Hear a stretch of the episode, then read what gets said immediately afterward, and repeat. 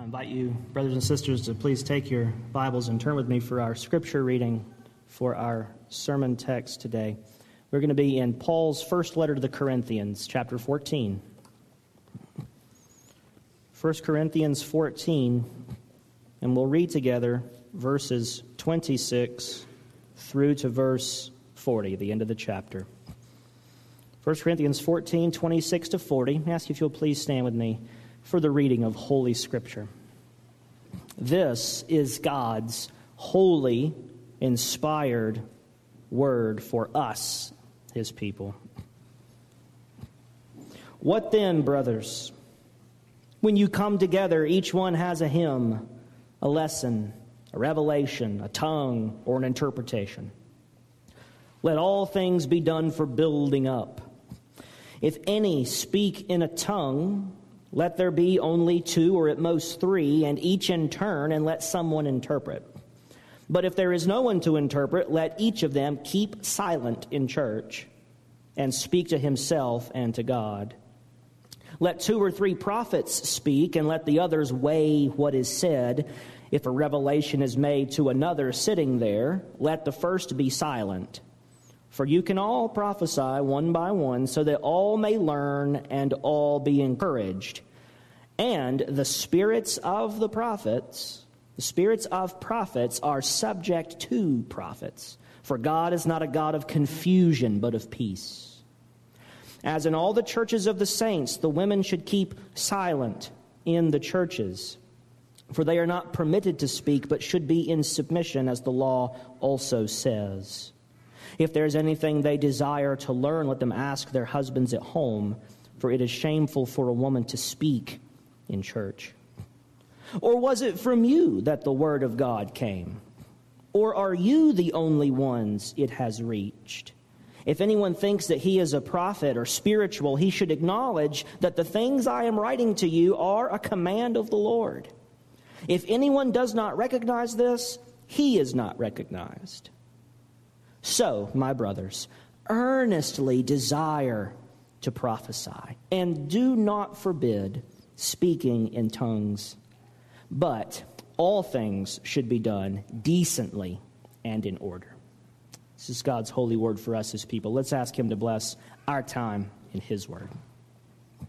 Father, we do ask that you would now send your Holy Spirit from heaven to do what only He can do, which is to take your holy truth from these inspired words and to write that truth upon our hearts and to stamp it upon our lives and to use it to illumine our minds and change our minds so that we are conformed from the inside out to be more like your Son, Jesus. We ask that you would glorify your word and lift high your name. Speak to us, and we will not be the same. We ask these things in Jesus' name. Amen. You may be seated.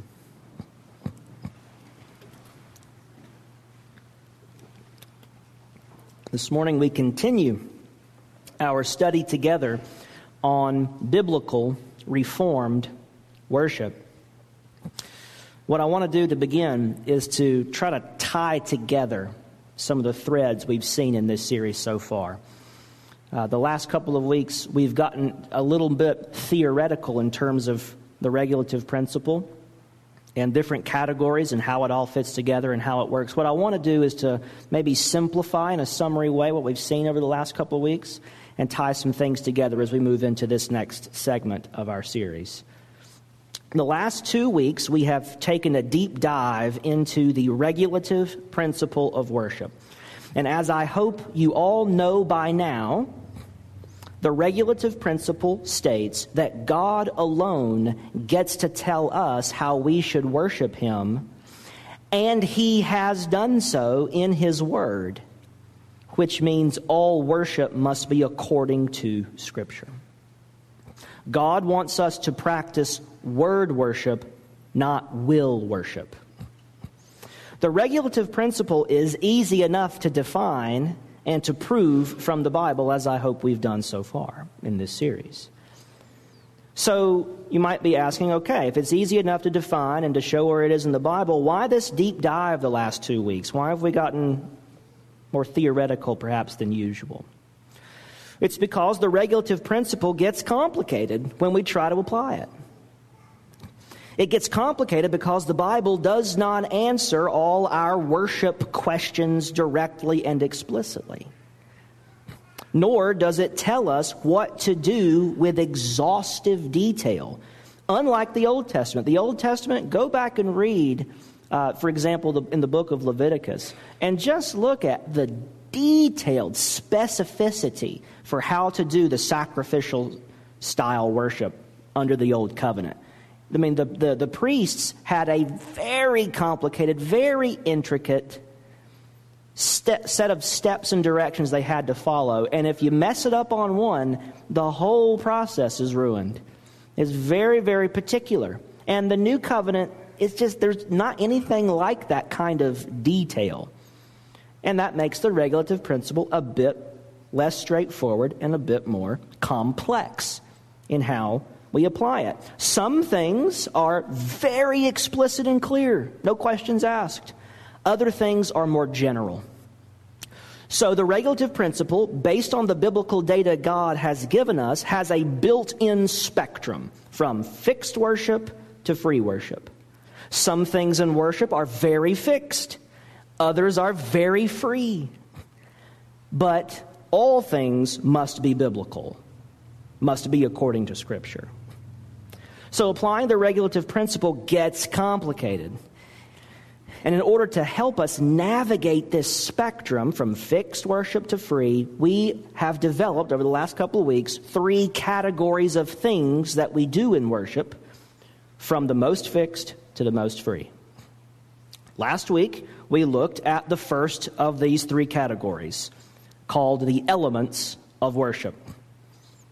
In simple terms, the elements of worship are the specific acts of worship that God directly commands us to do. The elements of worship are the specific acts of worship that God directly commands us to do. So the elements are most fixed because they're commanded directly. They're the most fixed. We cannot add to them and we cannot subtract from them. Deuteronomy 12:32. Do not add to nor take away from God's worship, which means we are not allowed to command anything that God has not commanded. I don't get to tell anybody that it's a sin if you don't do this in worship if God doesn't say it's a sin. I can't command and bind your conscience to something before God if God has left that matter free. Jesus alone is Lord of your soul and of your mind and of your conscience. So the church cannot command things as though they're divine commands unless it's in the scriptures. Now, our Westminster Confession of Faith sorts these elements into two groups ordinary and occasional. Ordinary elements and occasional elements, and this is what we looked at last week. The ordinary elements are the most important to God. They're the most important to God. These are the central, the central acts of worship, the primary acts of worship that ought to be part of our regular worship practice, our regular rotation of worship. These five should be the normal things, the ordinary things that characterize that.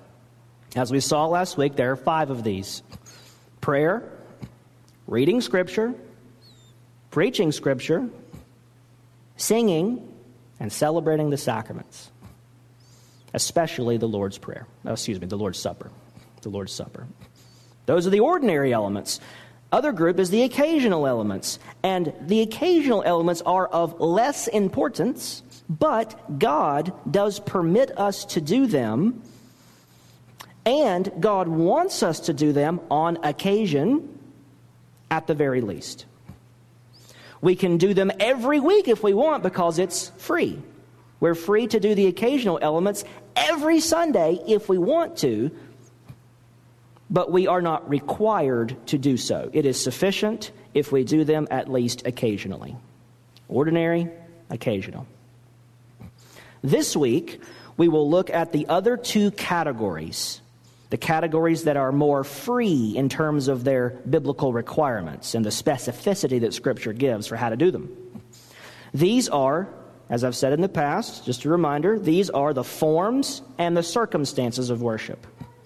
This is where the application of the regulative principle gets most complicated and where great biblical wisdom is needed.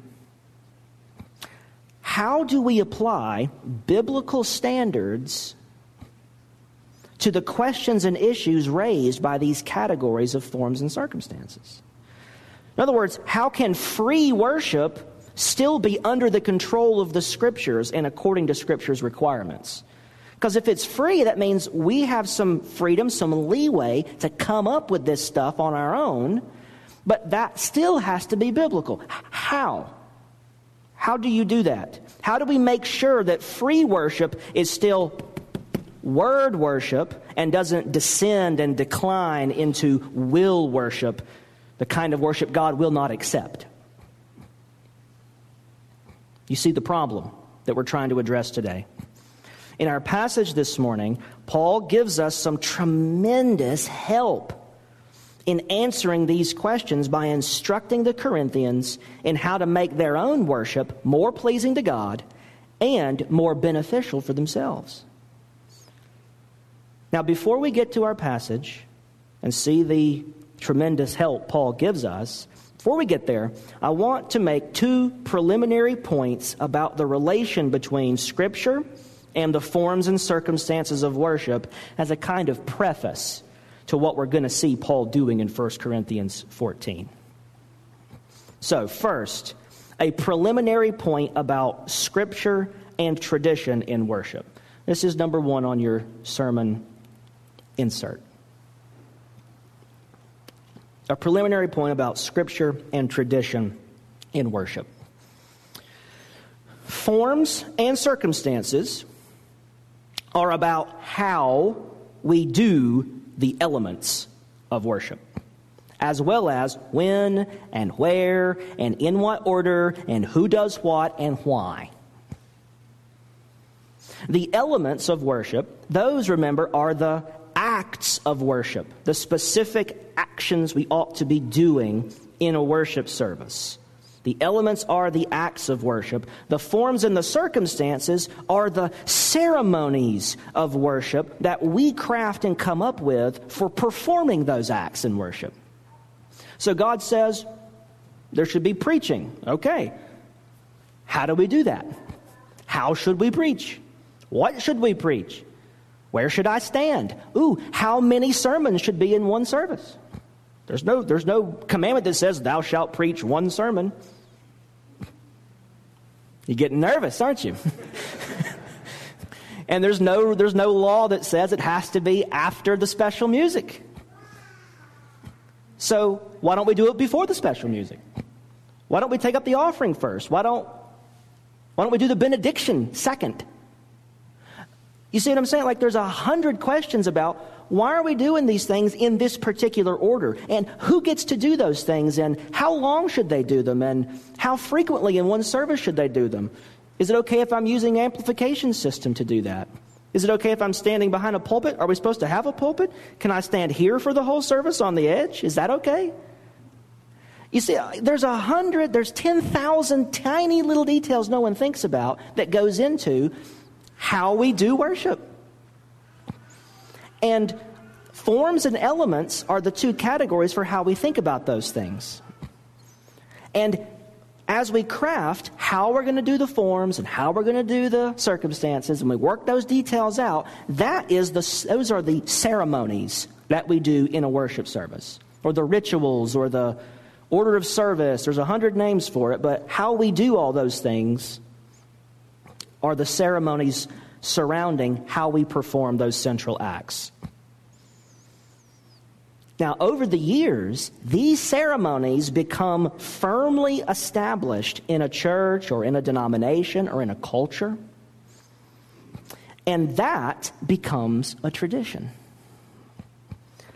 A set way of doing things that we all know, accept, and participate in. That's a tradition. Now, whether it's it, whether it's formal or informal, high church or low church, and anywhere in between, no matter where you are on that spectrum, it's still a tradition. This is how we do it. That's your tradition, your set way of doing the ceremonies of worship.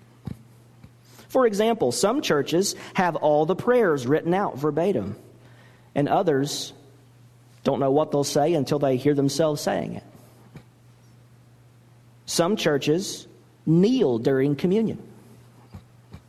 Some preach only from a lectionary reading for that Sunday. Others preach verse by verse through whole books of the Bible, start to finish. And when they finish one book, they start the next one. Some preach topical. Some do a series. Some do no series at all. It's just one week is disconnected from the next. And there's, and there's all sorts of different styles of preaching. Some churches have no instruments in worship. No, they sing, but there's no instrumentation whatsoever. It's just your voices, a cappella singing. Some churches only sing the Psalms.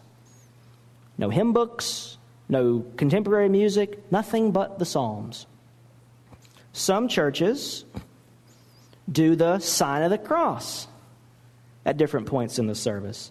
And some clergy I heard one, one, one uh, priest, an Episcopal priest, said, how do, uh, someone in his church said, How do I know when I'm supposed to? And he said, Well, think of it like, uh, like, if we're, like if we're playing catch with baseball. If I throw it, you catch it. Thought that was pretty cool. Some churches do that, right? Throw the sign, do the sign. Some churches start at 11. You, you got to decide sometime you're going to start. Some churches start at 8.30. Some have two services. Some have three services. Some do multiple campuses. Some, have, some if their churches are too big, I'll be here and then our other campus will have a video of me. Or, you know, there's a hundred different ways to do things. Some clergy wear vestments. Some are in a suit. Some sit on bar stools and swing their feet in polos and khakis. Who's to say? There's 10,000 different things you have to decide about church. And these things, all these things, are traditional forms and circumstances that have developed over the years in different churches, different denominations, different time periods in the church. In the ancient church, in the year, you know, 315, they weren't doing church identically to the way they were doing it in 1315, and we're not doing it the same way they were doing it then. For example, in St. Augustine's church in the, in the late 300s, early 400s, he sat during the preaching and everyone else stood. You want to try it? No, no. no, you don't. But that's how they did it. Is that okay? Is that biblical? Who knows? Since these specific details are not commanded by God, you won't find a verse that says do or don't on these very specific questions. Since they're not commanded by God, they're left free for the various churches to decide, which means God has delegated authority to local churches and to presbyteries, etc. He's delegated authority to the church, to the government of the church, to craft its own ceremonies and develop its own traditions and worship. At the same time, however, we are not free to just do anything we want. This is not an unlimited freedom that God has delegated to us. Our traditions must still be subordinate to Scripture and according to Scripture. In other words, guys, we ought to have biblical traditions. Biblical traditions. That's what the regulative principle says. So now we're just back to our problem. How do we do that? How do we do that? Well, recall two weeks ago that Jesus taught Jesus taught us in Matthew 15 that human traditions are acceptable to God so long as they meet two conditions. Number one, they cannot contradict Scripture. And number two, they can never compete with Scripture's authority. Never take our traditions that we thought up and say that is equal to the Ten Commandments. It has divine authority behind it, like God said it in the Bible. Don't treat your traditions like if you don't do it our way, you're sinning. You have sinful worship and we have righteous worship. Okay? Our traditions, our forms and circumstances cannot reach the level of Scripture. They also can't contradict anything Scripture says. So Jesus gave us those two principles in Matthew 15. Human traditions are acceptable to God so long as they do not contradict Scripture and they do not pretend to compete with Scripture's authority. However, the regulative principle from our own Reformed tradition insists that a further criterion is needed.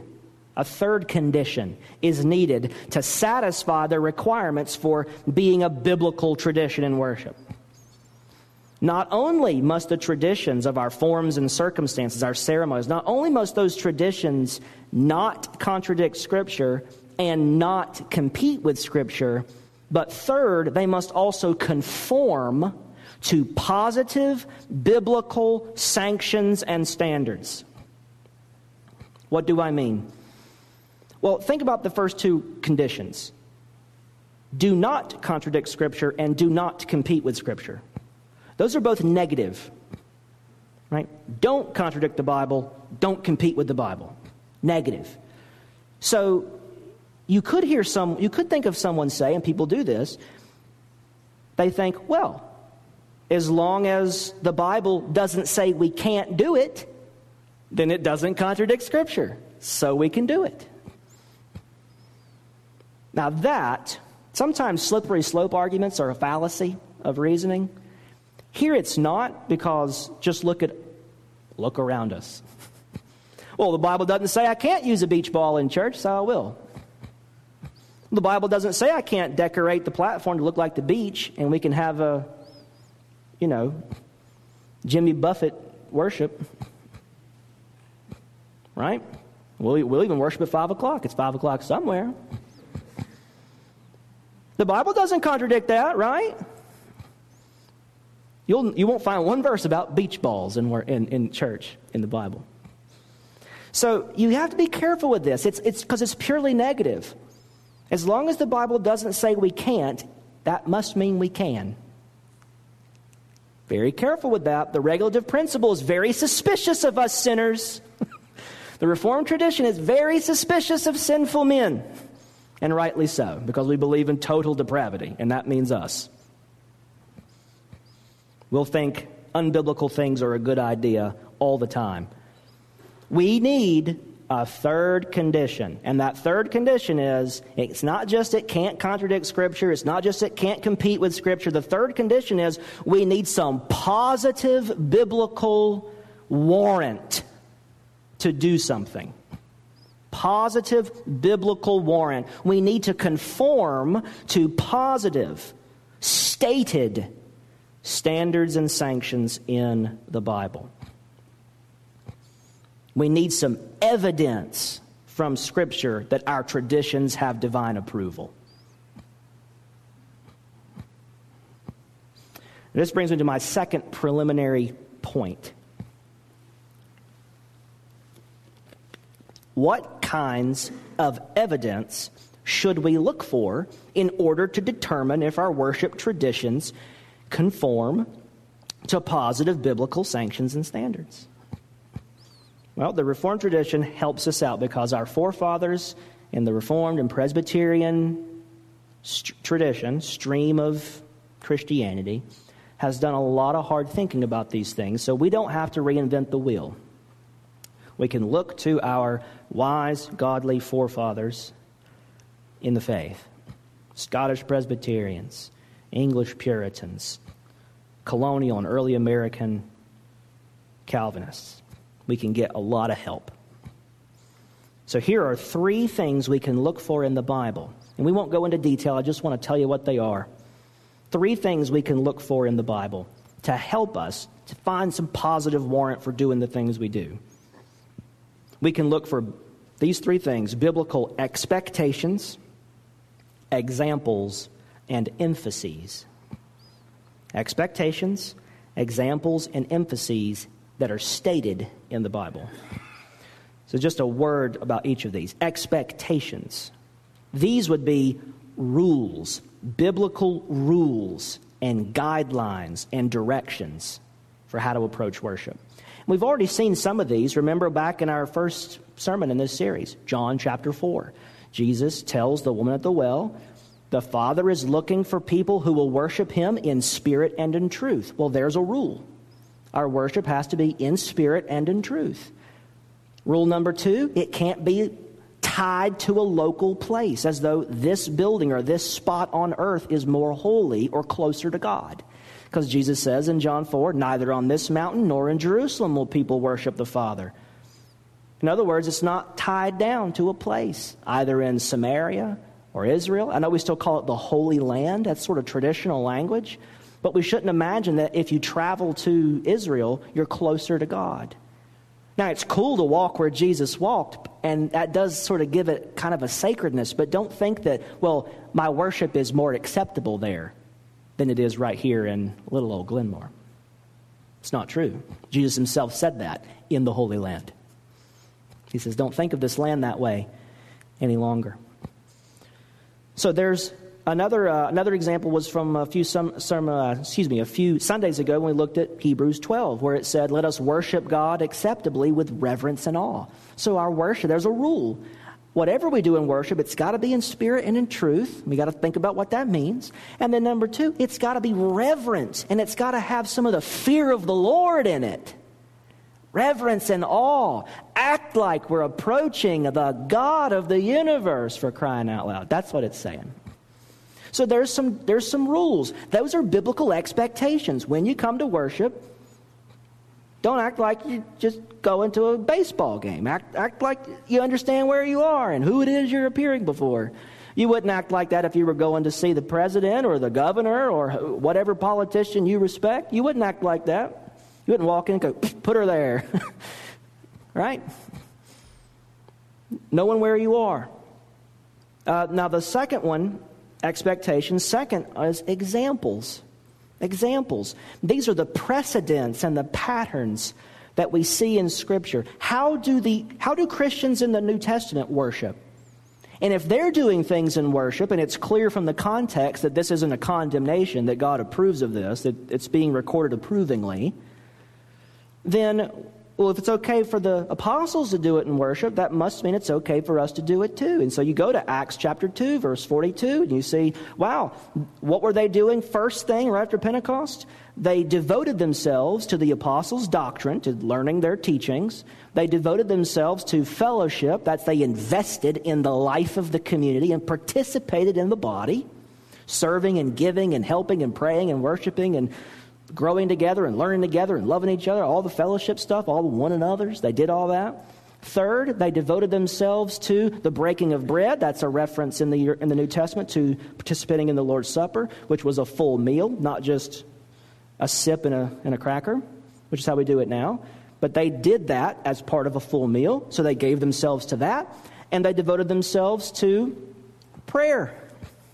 That was an early worship service. Very simple, very straightforward. That's how the apostles conducted worship the day after Pentecost, as it were, in Acts 2. Or you can look for a model, a pattern. You can say, how did the Israelites worship at the foot of Mount Sinai when God gave them the law? Exodus 19 through 24, chapters 19 to 24. And you can say, here's a pattern of worship. Sometimes when Reformed churches take this as a model, they call it covenant renewal worship because God enters a covenant with them at Mount Sinai. And so they say, look, well, we're renewing our covenant values and commitments to God each Sunday. So let's find a covenant renewal ceremony in the Bible and let's use that as a pattern. You could look for a precedent or a pattern. You can look for examples. Third is, well, one more is Revelation 4. Revelation 4 is a whole worship service in heaven. Well, if, if that's how they worship in heaven, we can do some of that down here. Different, different places you can look in Scripture to find a, a precedent or a pattern. And it's an example, not a command, which means, oh, well, if that's how they did it, we have to do it that way. Well, you don't have to do it that way unless God says the way they did it, do it that way forever. It's just an example, something we can follow. Third is emphases, and these are does Scripture say anything to give priority to some things over others? What does the Bible want us to emphasize in worship? What priorities in worship should we, should we look for? What are the values that the apostles had in worship? Like reverence and awe is an expectation, but that also helps us understand some emphatic things, like in 2 Timothy uh, 4, where Paul says, I charge you, Timothy, by, the, by God the Father and God the Son and the first coming and the second coming and all that is holy, preach the word. I mean, he, he really wants Timothy to feel the importance, the weight, the emphasis on preaching. And he doesn't talk that way about other things. Preaching gets a big emphasis. And there are other things we could, we, other, we could explore these further, but that's just a nice little summary. What kind of evidence can we look for to base our traditions on the Bible? We can look for biblical expectations, rules and guidelines and directions. We can look for examples in Scripture, patterns and precedents. And third, we can look for emphases, the priorities and the values we see expressed in the Bible. Okay, preliminary observations over. We come now at last to our text in 1 Corinthians 14 where Paul lays down his expectations for worship. Paul gives his expectations, that first category of evidence, here in 1 Corinthians 14. He gives five rules for worship, and he stresses in verses 37 and 38 of our passage that these are divine sanctions and standards for worship. Look at 37 and 38. Paul says, If anybody thinks he's a prophet or spiritual, like full of the Holy Spirit. If anybody thinks he's a prophet or spiritual, he should acknowledge that the things I am writing to you are a command of the Lord. Now, that's why these are expectations, because God commands us to follow certain rules. These are not actions, these are how we should perform the actions. In other words, this applies to our ceremonies, to our traditions. It's an expectation, a biblical expectation for our traditions. How do we make our traditions based on the Bible? Follow these expectations. These are guidelines that help us craft our ceremonies in a biblical and obedient way. If anybody is a prophet or spiritual, he should acknowledge that the things I am writing to you are a command of the Lord. If anyone does not recognize this, he's not recognized. Oof. That means you don't follow this in worship, you're disqualified. We don't want to have disqualified worship. So these are binding sanctions and standards for how we should craft our traditions and our ceremonies.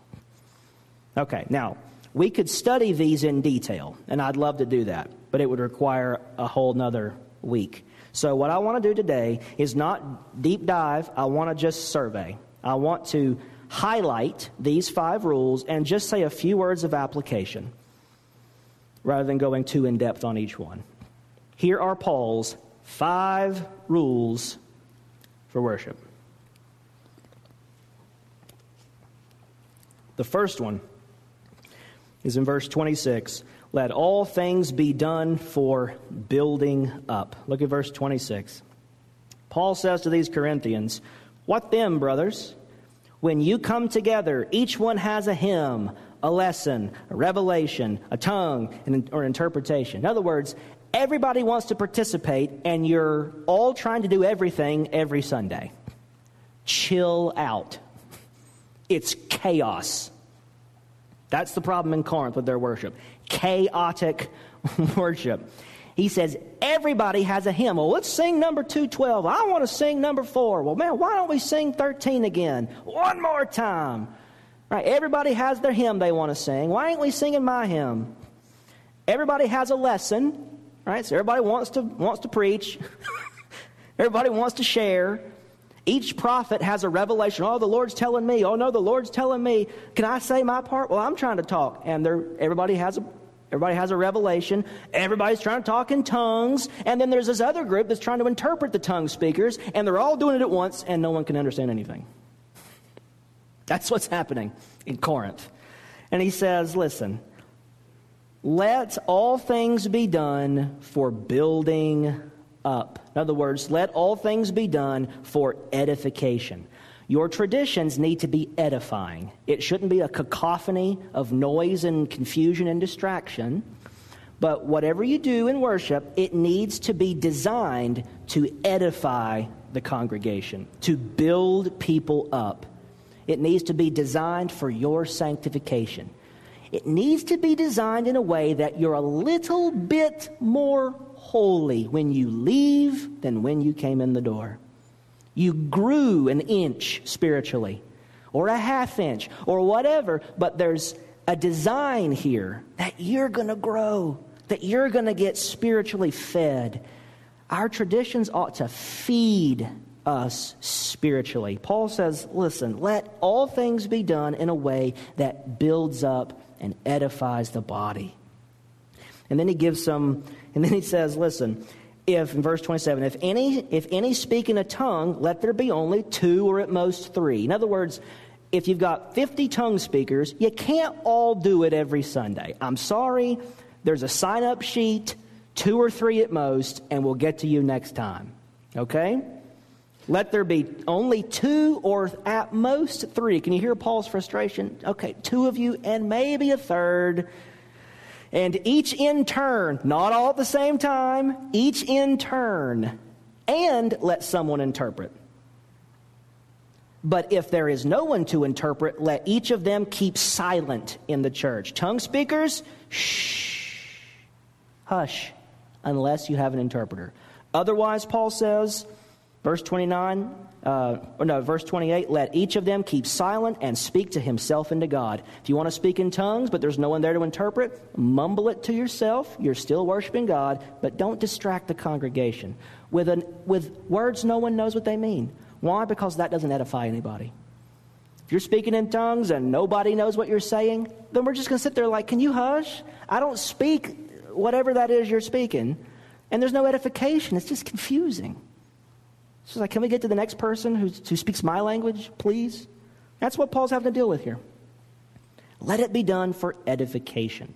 Same thing with the prophets. Let two or three prophets speak and let the others weigh what is said. So you got 50 prophets, 50 people want to preach. Well, let two or at most three. You see what he's saying? He's allowing you to preach two or three sermons. Yes. Woohoo. Aren't you glad I'm not exercising my biblical right? He's saying, look, if you got these prophets, two or at most three, and each in their turn as well. And the other prophets are able to weigh what is said. They, they, their job is to listen and to weigh what is said. And then, if someone sitting there has a revelation and he can raise his hand, and then the first one can say, I yield the floor to Mr. So and so, like in Parliament, and he can sit down, and that person can speak, and the next one can resume. He says, Let all things be done for edification. Verse 31 For you can all prophesy one by one. Don't preach three sermons at the same time. So that, here's principle number two, so that all may learn and all be encouraged. Rule number one let all things be done for edification, for building up. Rule number two let everything be done in a way that everybody has a chance to learn and everybody has a chance to be encouraged. Our traditions should be edifying, they should be informative and instructive. You should learn about your faith based on how we worship. In other words, our worship should reflect our theology. If we believe in a big, sovereign, majestic God, we ought to have big, majestic worship. Like it, it should come across that we think we're in the presence of the King of everything. If we believe that, then you ought to learn that just from sitting here and listening and participating. Man, there's a big God in that place. Man, it's not shallow and goofy and silly and slapstick. No, man, they're in the presence of some big God. I want to know that God. Yes, that God sounds like he can handle my problems. That God sounds like he can fix my sin problem. That's the God I want to, you know. Our, our, our worship ought to teach something about our theology. There's a, there's, a Latin, there's a Latin statement, a motto, a slogan from the early church that says, The law of prayer is the law of theology. That the way we pray and the way we worship ought to say something about who we think we're praying to and who we think we're worshiping. There is the second rule that says, let everything be done in a way that everybody has a chance to learn and everybody has a chance to be encouraged. You should be meeting not just with a God of untouchable, holy majesty that crushes you for your sin. You also need to have this encouragement of the gospel that says this is not just our creator and judge on the last day, this is our almighty Savior we should, our worship should glorify God in His majesty as creator and as redeemer and not get that out of balance. He's creator and redeemer. Everyone should learn and everyone should be encouraged and edified. That's the first two rules. Rule number three is in the first part of verse 33 God is not a God of confusion, but of peace. Now, just after he says, Listen, all can prophesy one by one so that all may learn and all be encouraged. And the spirits of prophets are subject to prophets. Don't give me this business about, well, the Spirit just moved me and I couldn't hush. no. Well, the Spirit got a hold of me, preacher, and I couldn't, I can't. No, no, no, no, no, no, no, no. He says, the spirits of the prophets are subject to the prophets. God doesn't give you a mind that is crazed and out of control. A fruit of the Spirit is self control. The more the Spirit has control of you, Christian, the more you're in control of yourself. Because the Spirit is giving you back your freedom freedom of mind, freedom of heart, freedom of soul, so that you're more in possession of yourself because the Spirit is more in possession of you. They work together, they're not in competition. The spirits of the prophets are subject to the prophets. You can sit down, you can control it. And then he says the third principle verse 33 For God is not a God of confusion, but of peace. God is a God that does not like confusion. He likes peace, or in this case, we could translate it harmony. Things should be done in a harmonious way, in a non confusing way. So, one of the biblical expectations is our worship is not going to be super duper complicated and so hard to follow and I mean, what am I supposed to say now? Where do I sit? What am I supposed to do? Are we kneeling? Are we standing? Are we up? Are we down? Who's passing what? What am I supposed to? I've been to some churches where it was like a nice service, but man, I, I stared at my bulletin the whole service I'm like, I don't know what I don't know what to do. I don't know where to turn in this extra book we have. Why do we have four books? Why? Why? And I didn't know I couldn't follow it. Now, that's partly because I was brand new to it, and everyone who grew up in that said, well, this, is, this is easy to follow. What are you talking about? So some of it's a matter of perspective. But in principle, our worship should be simple. Simple. Simplified worship. Easy to follow, not confusing, and it should be harmonious, peaceful. It shouldn't be a running the aisles and craziness and, you know, I don't know if you've seen the video of the, of the church where the, the guy is doing special music and he's singing about the rapture and he's just giving it his all. And every time he got to the chorus, the, the men in the church, none of the women did it, but the men started running the aisles as hard as they could run, like ants. If I kicked over an ant hill, and they all just were scurrying. And the men are running. One guy takes off his coat and throws it on the singer, lands, drapes it over him while he, right in the middle of the verse, and he takes it off. And then another guy comes running, and he jumps onto the platform and does a, a wheel. Just like rolls head over heels, and then he dove head first into the baptistry, which was full of water. This is on YouTube, I promise you. He jumped into the baptistry, water's splashing, the other pastors are running, the singer's like, What is happening? And they went nuts. None of the ladies did that. It was just the guys. I don't know what was going on there. Confusion. That's not peace, that's nonsense. That's just nonsense. Now, it's a hilarious video, uh, but we don't want to be in that video. right? We don't want to be in that video. He's a God of peace, simplicity, not confusion. God who wants things to be done in a harmonious way. That's the verse three. All things be done for building up. Let everybody learn and be encouraged. Three, have easy to follow, harmonious, peaceful, non confusing worship. Number four, he says this in, at the beginning, or the second half of verse 33, and then in verse 36. He says, As in all the churches of the saints, and then he has a section about women in the congregation, and then he continues in verse 36 Or was it from you that the word of God came? Or are you the only ones it has reached? See what I'm saying? In all the other churches, we do it this way. Now, why do you think the word of God came from you? Or do you think you're the only people that the Word of God came to? In other words, be mindful of other churches. Don't have this isolationist perspective. Think about what other churches are doing, he says. As in all the churches, we do X, Y, and Z. Why do you, do you think that you can just break all that because what? You think God's word came from you? Or do you think you inspired the Bible? do, do you think you're the only people the Bible's come to?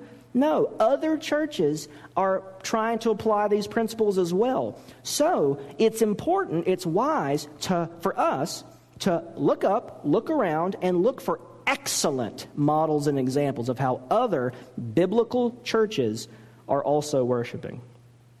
This is, a, this is biblical warrant to look and see what other traditions are doing and to see what is good, what is excellent, what is biblical, what is solid, and to consider incorporating some of that. And not to say we're going to ignore all the other churches, we're going to ignore all of church history. We are the only people who have God's Word. God's Word came from us, and it came to us, and we're it. And so we're just going to get narrow tunnel vision and we're only going to do it the way we think is best. No, there's a wisdom in opening yourself up to other churches and other traditions. And in fact, our, uh, our Westminster standards say that we are trying to be fully reformed according to number one, the Word of God, and number two, the example of excellent Reformed churches.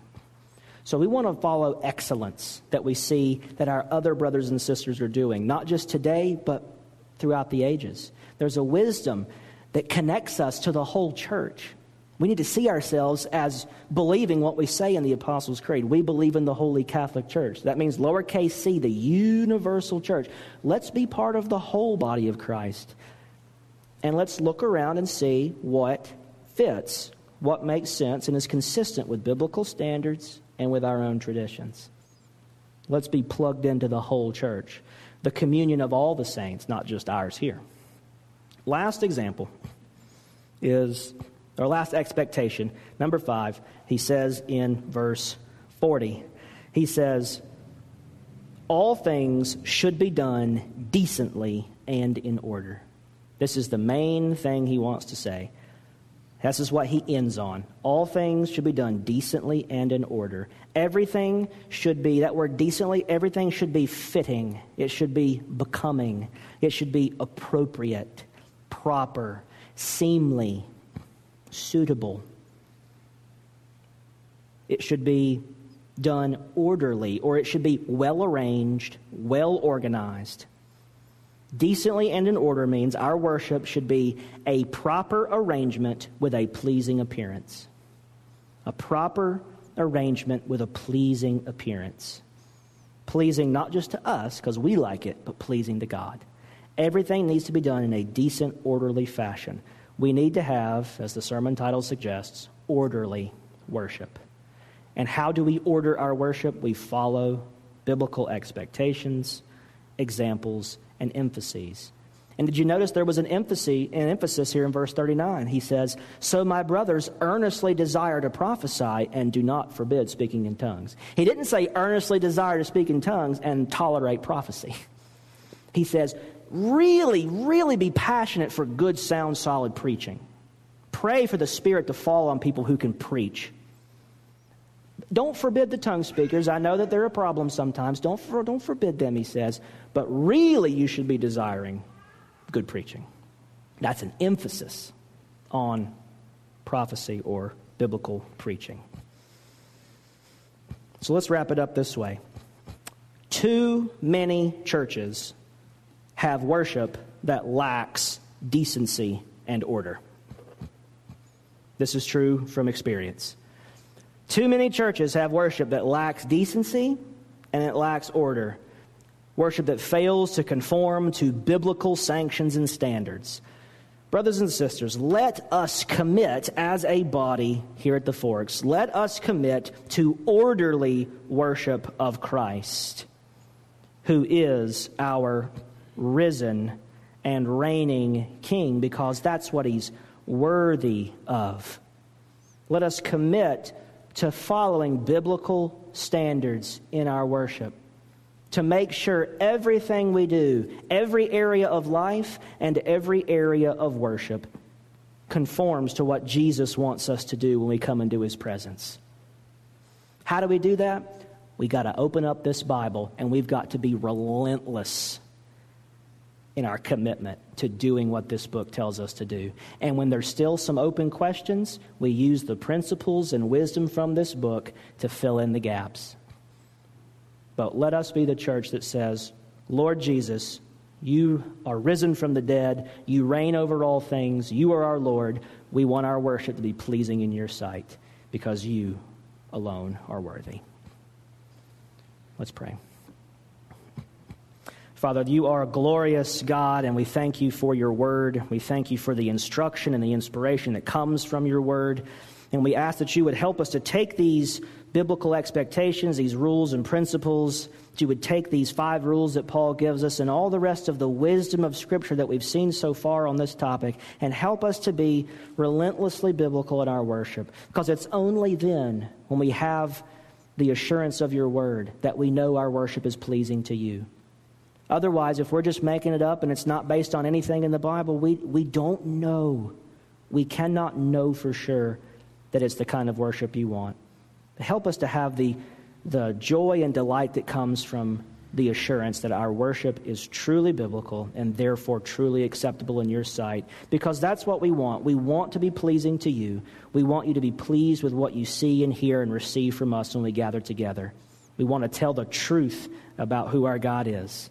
And so we ask that you would help us to do that and that you would give us great satisfaction and joy in knowing that we are offering truly biblical worship. We ask it in Jesus' name. Amen.